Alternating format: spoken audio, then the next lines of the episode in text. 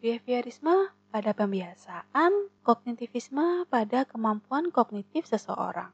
So, konstruktivisme dan humanisme kira-kira apa ya? Stay tuned on ISKES. Tadi kan Pak Fikri ini ya, lebih condong ke konstruktivisme. Teori konstruktivisme ini seperti apa sih? Iya, kalau menurut saya sendiri memang ada hubungannya Bu antara teori kognitif dengan konstruktivis. Karena seseorang ketika belajar dalam teori belajar ini itu perlu adanya proses kognisi di dalamnya. Nah, kalau tentang kognitif konstruktif itu sendiri adalah pengetahuan atau proses belajar itu terbentuk itu bukan berasal dari fakta yang terjadi ya, tapi bagaimana seseorang itu memaknai atau mendefinisikan terhadap fakta tersebut. Jadi mengkonstruksi di alam bawah sadarnya. Makanya teori konstruktif ini misalnya kita ajarkan kepada satu kelas ya, kepada satu kelas itu nanti proses menangkap materinya antara siswa satu dengan siswa yang lain akan berbeda-beda. Nah, disitulah proses konstruksi ya, atau membangun pengetahuan di dalam mentalnya atau di bawah sadarnya. Seperti itu Bu Dinda. Prosesnya aja atau sampai hasil Pak bisa beda-beda? Yang terpenting sih ke arah prosesnya, sehingga nanti hasilnya juga akan mempengaruhi seperti itu. Tapi pada dasarnya konstruktivisme itu kan terjadi sebuah proses belajar di sana, sehingga nanti setiap anak itu memperoleh pengetahuannya secara mandiri akhirnya nanti. Seperti contohnya ketika kita mengajarkan, kalau kita SMA itu ada teori-teori yang ada di mata pelajaran fisika, biologi itu, cara kita memahami juga berbeda-beda seperti itu. Ada yang mudah dengan rumus matematika A, ada yang dia itu lebih cepat dengan rumus pendek seperti itu. Nah, itu adalah konstruksi bagaimana dia berpikir memecahkan masalah itu tentang rumus-rumus matematika. Oke, jadi proses ini juga bisa mempengaruhi hasilnya. Tapi yang menurut Pak Fikri paling penting adalah proses kognisinya tadi ya, untuk memahami dan membangun pengetahuannya sendiri setelah Pak Fikri memberikan sebuah informasi, istilahnya begitu. Oke. Betul Bu Dina. Siap. Gimana Bu Dwi? Ya, mungkin yang dijelaskan Pak Fikri tadi, ini konstruktivisme adalah proses membangun, yaitu menggali pengetahuan. Jadi membangun suatu ilmu berdasarkan dari belajar secara kognitif. Jadi mungkin yang didapatkan siswa satu dengan siswa yang lain itu berbeda, konstruksinya berbeda, bentuk bangunannya antara siswa satu dengan siswa yang lain berbeda untuk membangun suatu ilmu.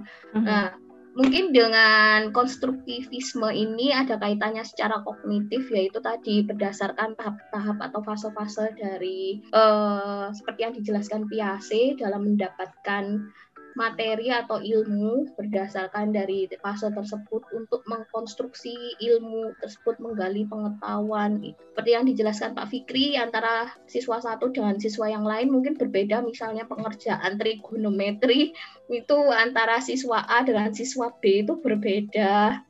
Ya, contohnya seperti kita juga mungkin kalau melihat sesuatu atau melihat misalnya melihat webinar atau podcast ini, ada siswa satu dengan yang siswa yang lain, mungkin di dalam proses mentalnya juga berbeda.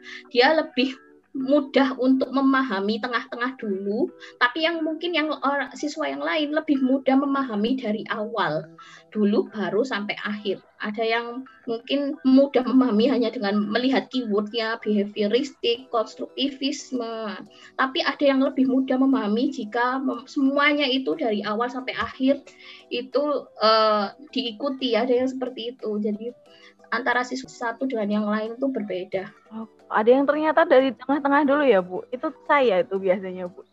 Antara memang bisa atau malas lihat depannya. Terus nanti kalau bingung lihat depannya.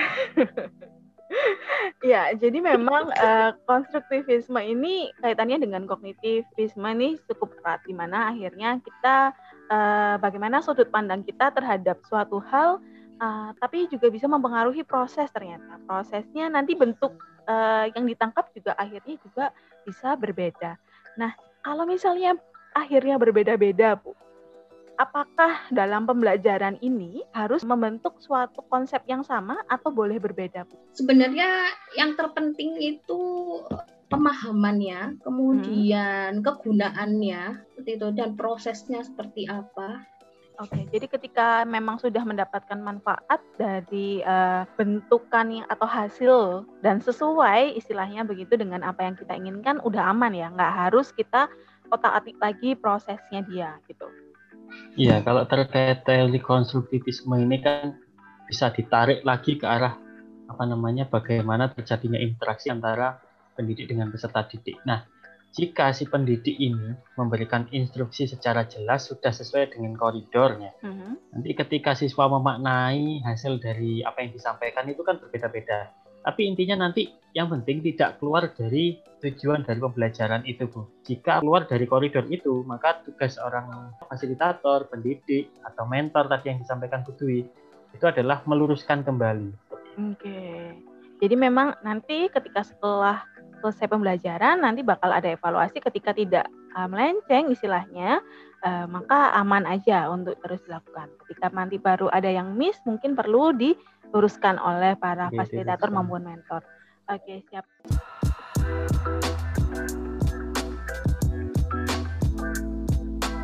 Pendekatan secara manusiawi dengan melihat potensi dari siswa tersebut. Hai, welcome back to ISKES. So, ini teori yang terakhir, yaitu humanisme. Stay tuned on ISKES. Teori yang kita bahas terakhir nih, the last but not least. Humanisme, gimana? Mungkin boleh Bu Dwi dulu nih, seru Bu. Humanisme. Tadi kan Bu Dwi sudah sempat ngomongin tetap harus lihat sisi-sisi humanistiknya. Gimana Bu? Humanisme dalam pembelajaran, teorinya gimana? Tapi mungkin humanisme ini banyak dengan tentang teorinya Carl Rogers ya. Tapi kalau saya dalam pembelajaran tidak bisa menerapkan pure humanisme. Kalau di humanisme apakah kalau kita lihat di, kalau nggak salah nih ada Maslow ya Bu ya, Maslow di mana melihat kebutuhannya itu dipenuhi dulu. Iya benar nggak sih Bu? Nah nanti apakah akhirnya akan berpengaruh, benar-benar berpengaruh antara ketika dia sudah dipenuhi kebutuhannya lalu bisa berpengaruh ke level yang lain. Iya betul, bisa ya berarti Bu. Kalau kita sebagai dosen untuk seperti itu mungkin agak kewalahan ya dengan itu banyaknya mahasiswa. Jadi saya lebih mencampurkan beberapa teori belajar di dalam pembelajaran saya. Saya tidak bisa, untuk Maslow ini tidak bisa saya terapkan juga karena proporsi antara dosen dan mahasiswa itu lebih besar. Jadi kalau pendidikan anak usia dini itu bisa diterapkan ya, mungkin mereka lebih banyak menyukai, misalnya ada karakter seperti anak saya, lebih menyukai mewarnai gambar-gambar, dia akan mudah dalam memahami materi kalau ada gambar-gambar dan mewarnai. Nah, itu mungkin bisa diterapkan. Jadi humanisme itu memberikan kebebasan, tidak semuanya itu misalnya mahasiswa atau istilahnya lucu-lucuannya mungkin pernah mendengar semua siswa itu harus menjadi monyet agar bisa memanjat, karena tidak semua siswa itu bisa menjadi monyet, istilahnya seperti itu. Ada yang mungkin siswa bisa berenang, ada yang mungkin siswa yaitu ada yang bisa terbang gitu, seperti itu. Mungkin humanisme itu istilahnya lebih banyak pendekatan secara manusiawi dengan melihat potensi dari siswa tersebut. Jadi mungkin Mbak Dinda pernah melihat film dari Enola Holmes ya kan? Iya, lagi hits juga kan, dibicarakan ya itu ya.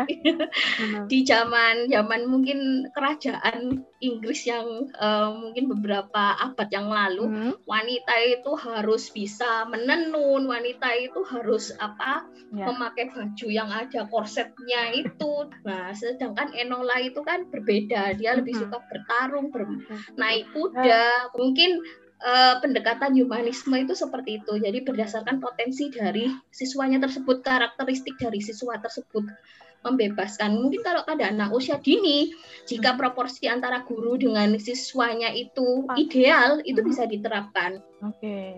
Kalau anak saya suka mewarnai, lebih mudah untuk materi jika lebih mudah mencerna materi jika dengan mewarnai dan menggambar, itu bisa diterapkan. Sedangkan teman lainnya itu lebih bisa mencerna materi dengan menggunakan perkembangan motoriknya, lompat-lompat. Nah, itu bisa diterapkan.